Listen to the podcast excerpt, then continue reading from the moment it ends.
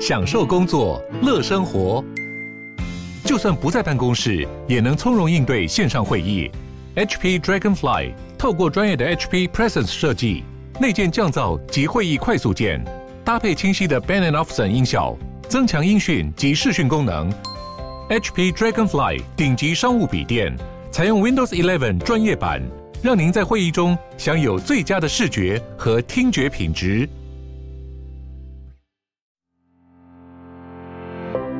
这些选举人被选上的时候，都是有高票当选的，而且都是有很好的口号，有很好的改革的意愿，但结果是跟所有人民想的完全不一样。他有为民服务的情怀，他有兑现率，就讲了话，他可以做到。有为民情怀的人，他是不会煽动煽动民粹，就是他有一个落实的的一个计划。这些人死的是冤枉的。你在这个来的事件之前，总该有一个人说：“哎，我们的 crowd control 在哪里？你的这个流量在哪里？你的这个密度控制在哪里？”欢迎收听《远见 On Air》，各位听众朋友，大家好，我是主持人《远见》杂志总编辑李建新。今天邀请的特别来宾是哇，我们在国际上非常享誉国际的一个国际危机处理专家，同时也是哈我们天安文化出版社所出了一本非常脍炙人口的一本书，叫《零错误》啊。那他同时也是零错误公司的创办人邱强啊，邱强邱博士，你好，你好，谢谢谢谢您的邀请。各位观众好，听众好，是。啊、邱博士是这样哈，其实你一直是我们的畅销书的一个作者，而且其实你的你的那个《零错误》这本书啊，其实在台湾非常多的气管界或者是说企业家哈，哎，听说大家都一直团订，或者是说大大组成读书会来来来来研究这本书啊。那从书中其实大家也也得知了非常多，就是说我们怎么样去避免错误，避免不管是在企业或者是政治或者是非常多决策上的一些一些错误，以导致于哈后来更大更大的一个一个伤害哈。那这一次，其实你刚好受到我们那个远见第二十届远见高峰会的一个邀请，然后做了一个专题演讲，提到就是你把零错误的观念，然后套用在就是，其实，在民主社会常常都会提到选举这件事情嘛。那我们常常都会觉得说，哎，有一个口号选选举能，选选举能啊哈，就是选选举能这个这个这个口号。我想是一个大家都非常熟悉的一个一一句话，但是问题就是说要做到，好像并不是那么简单。在演讲当中哈，你就举了，就是说哇，其实历史上也有非常多这种，因为哈选民没有好好的用心做到零错误，然后然后导致于就是选错人，那导致于后来国家万劫不复的一个例子。邱博士可不可以跟我们分享，就是说你从历史的经验看到哪些，就是说因为选错人而导致于国家呃造成非常大的一个负面影响的案例？这个案例，这种案例非常多，因为在民主选举中间，你当人民没有能力选举的时候，他选出来的这个这个候选人或当选人是错的，造成一个国家的反向的这个退步。那么在最大的历史教训，最近呢，就是希特勒。希特勒当初是纳粹党出来的，他的口号就是改革，哈，改革，然后这个把这个呃挑动民粹，这个用改革挑动民粹跟口号就当选了。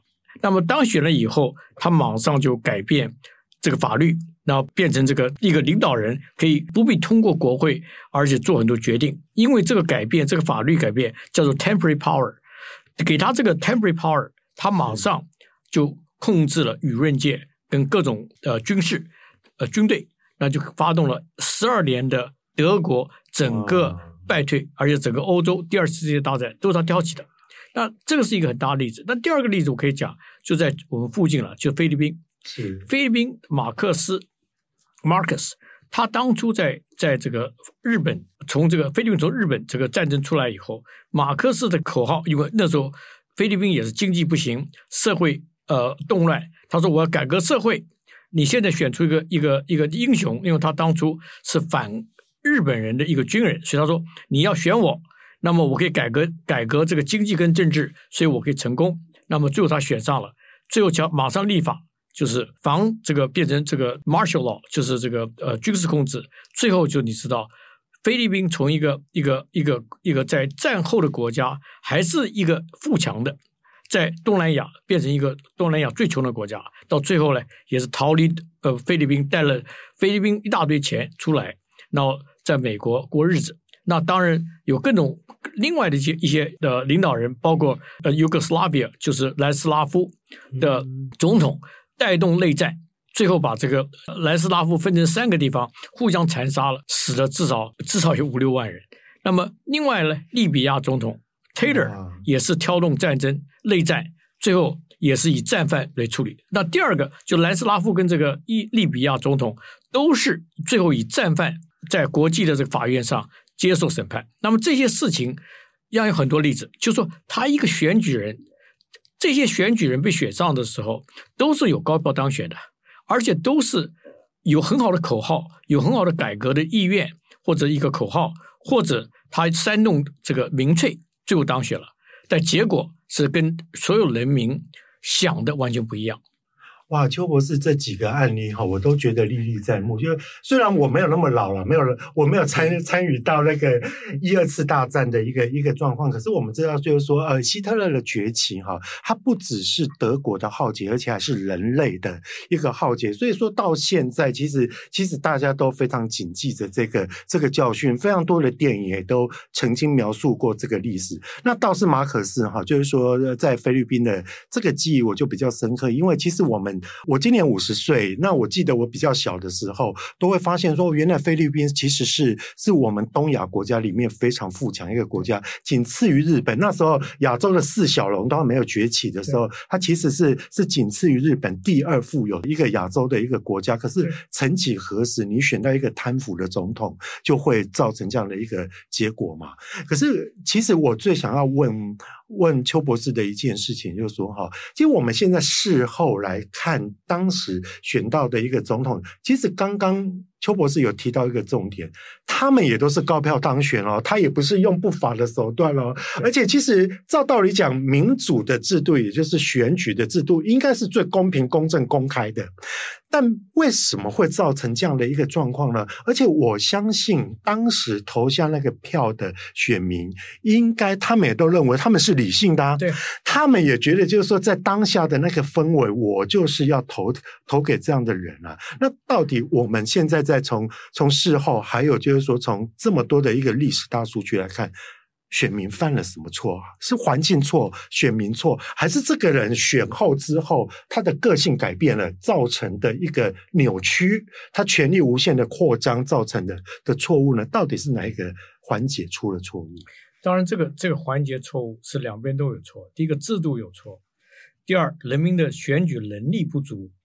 然后就进入这个民主制度。好，我们先讲这个民主制度。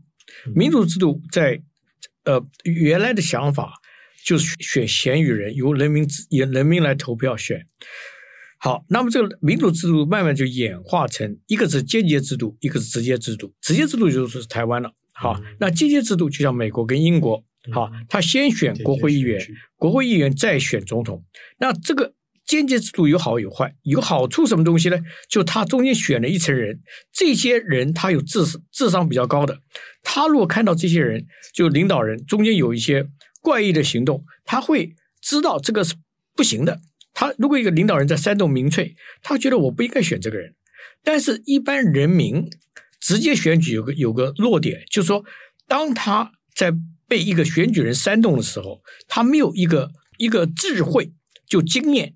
去防止这个事情，所以久而久之，那么这些在直接选举的这过程中间，就可能有被民粹煽动而选错错的人。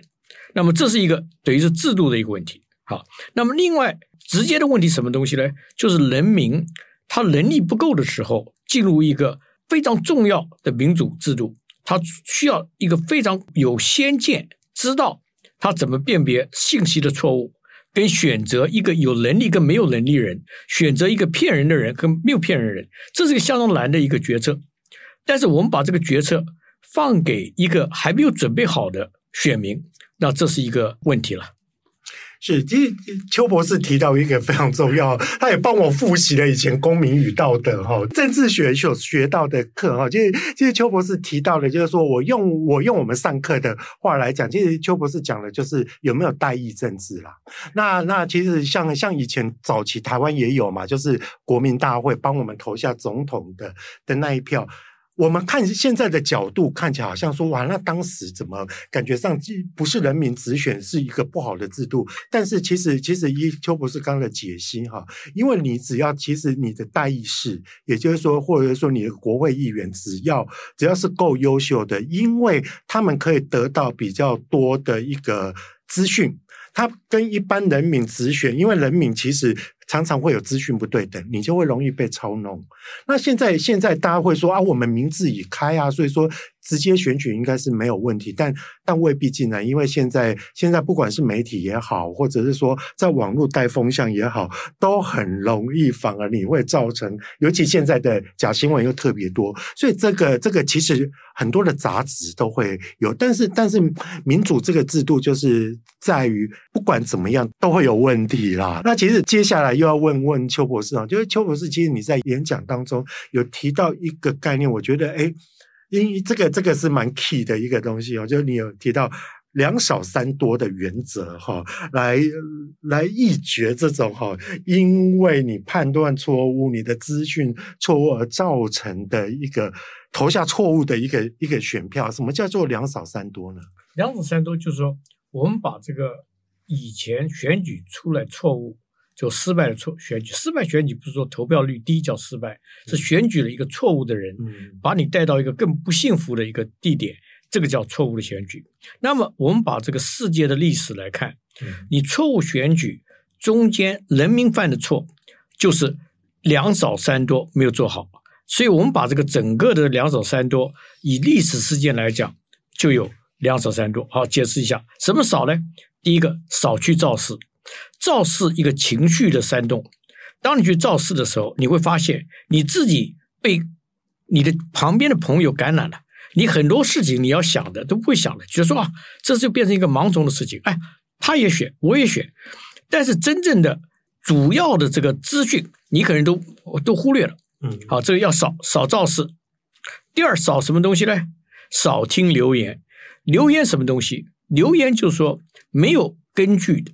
没有历史的，没有细节的，没有前因后果的这些信息，这些信息叫做留言。那么这个留言你就要少听了，因为你听了多留言，你慢慢的你的决策就错掉。好，三多，第一多就是你要多听辩论，在这个好的选举的地方。就选到这个贤与人呐，就选到这个呃好的这个选举人。你发现其中一件事情，就他们辩论的数目非常多。为什么？在苏格拉底两千五百年前就告诉我们，在辩论中间你会发现真理。所以为什么法院要有律师跟法官辩论，两个律师辩论，每一个法律找出真理，找出什么是真的，辩论中间最容易出来，因为你从辩论中间可以看出很多矛盾，你就知道在真理。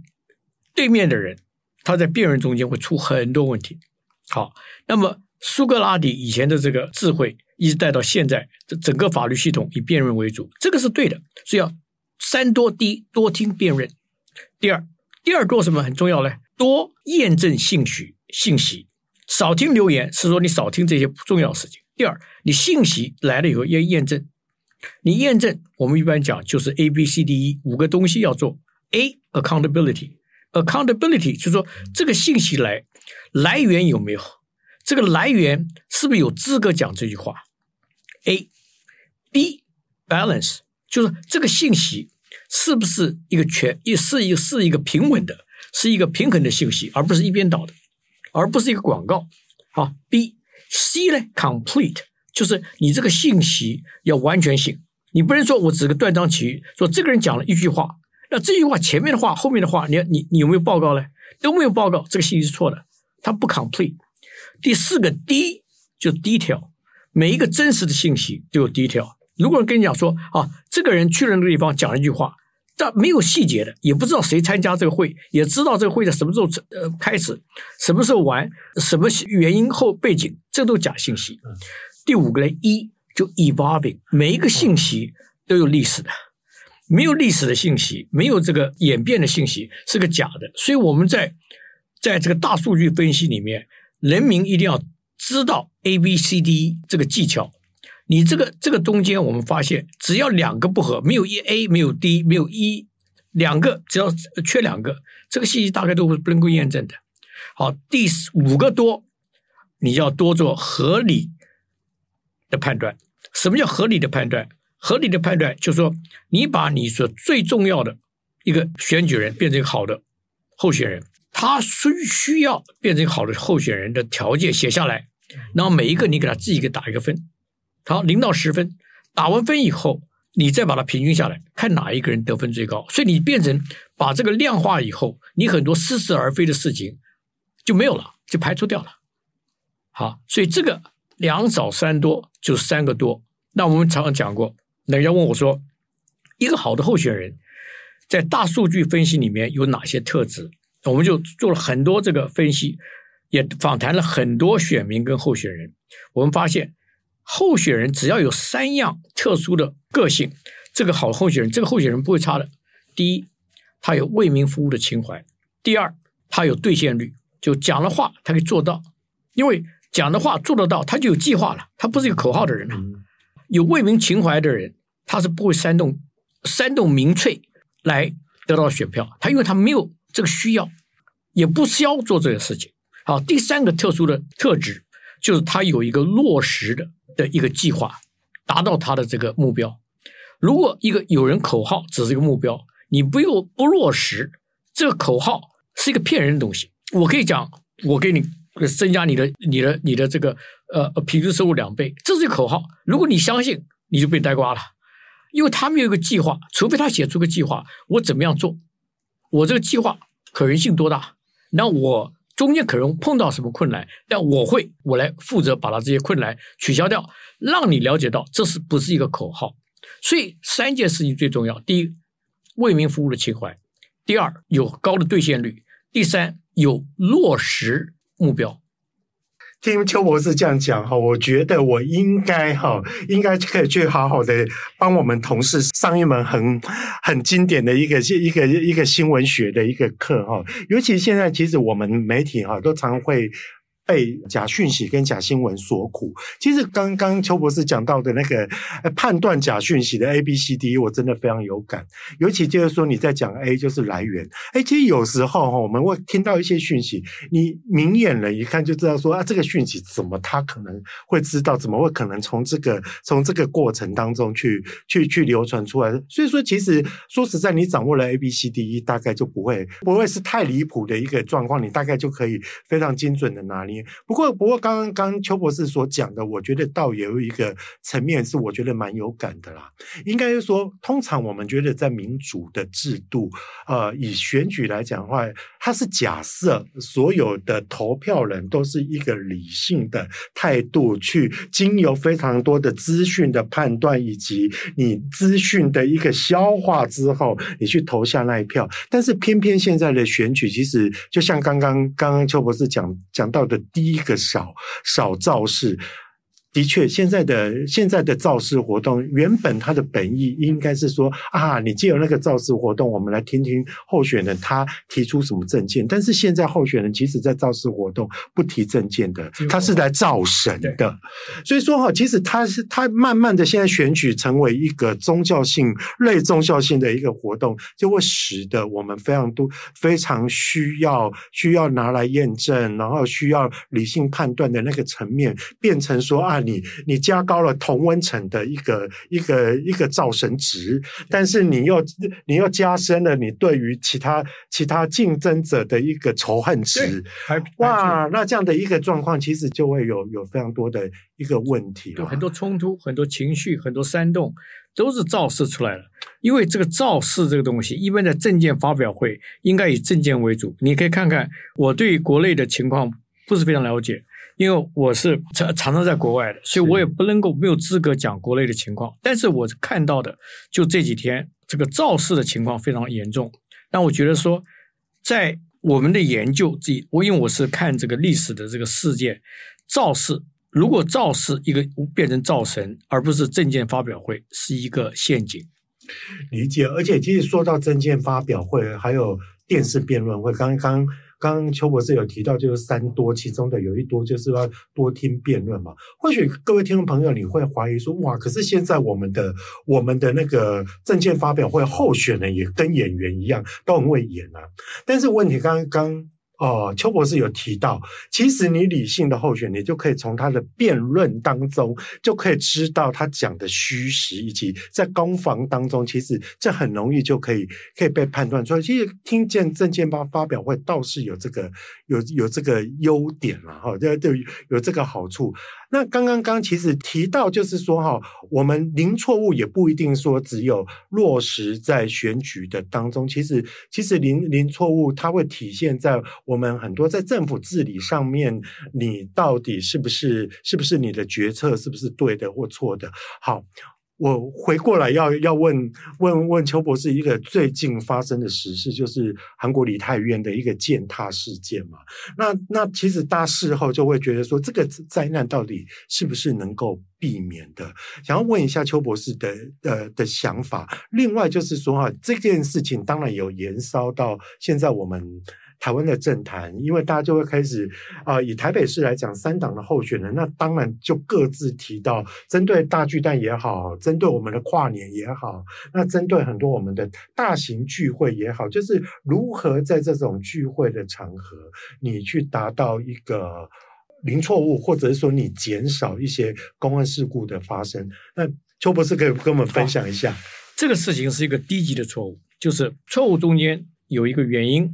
就是自己不知道自己不知道的东西，嗯，这是一个就是就是这个错误，这个错误就是说你不知道自己的知知识的边界而犯的错误，因为在这个建大事件，我在一九九九零年时候就出过两次事件，都是有人伤亡，在那个时候我们就了解到一个叫做 crowd control density，就是叫群聚密度，还有这个分流密度，这个是两个最重要的，在任何群聚。都有这两个考量的，而且这个在国际上面，我们都做了很多数学的模式，就是说什么是安全？安全就你拿出你的手，你碰不到前面的人，这就安全。这个安全大概是一个人是 ten square meter square feet square feet，就是尺啊，十个平方尺一个人，这个 density 最安全的。好，在什么时候开始不安全？就四点五个 square feet per per person，这就有问题了。这个问题有很多问题，包括传染病的问题，因为太近了。好，包括这个擦伤、受伤的问题了。哈，就来了。到践踏的时候是 two point five meter，two point five square meter per person，这叫践踏了。啊，因为它倒下来的时候没有地方去了。好，你倒下来没有地方，没有空间了，大家一定要践踏的。这个姿势。是在一九九零年就开始，到现在我们已经有有电脑模式，有有照相机，人工智慧自己自己决定的。那么我听到这个韩国韩国事件，我第一个就说，怎么这么笨，笨到自己不知道笨，这才是一个问题。所以这个错误是一个非常低级的错误，这些人死的是冤枉的，因为在这种情况，你任何 crowd control 就是群聚控制都应该有的。你不要说是是这个警方给知道，负责人知道，你在这个来的事件之前，总该有一个人说，哎，我们的 crowd control 在哪里？你的这个流量在哪里？你的这个密度控制在哪里？这是最基本的，这就是一个基本的错误，发生在韩国，懂不懂？所以这个是一个一个，就是说自己不知道自己不知道东西，就是自己笨到自己不知道笨，出了错误。是我们我们常都会。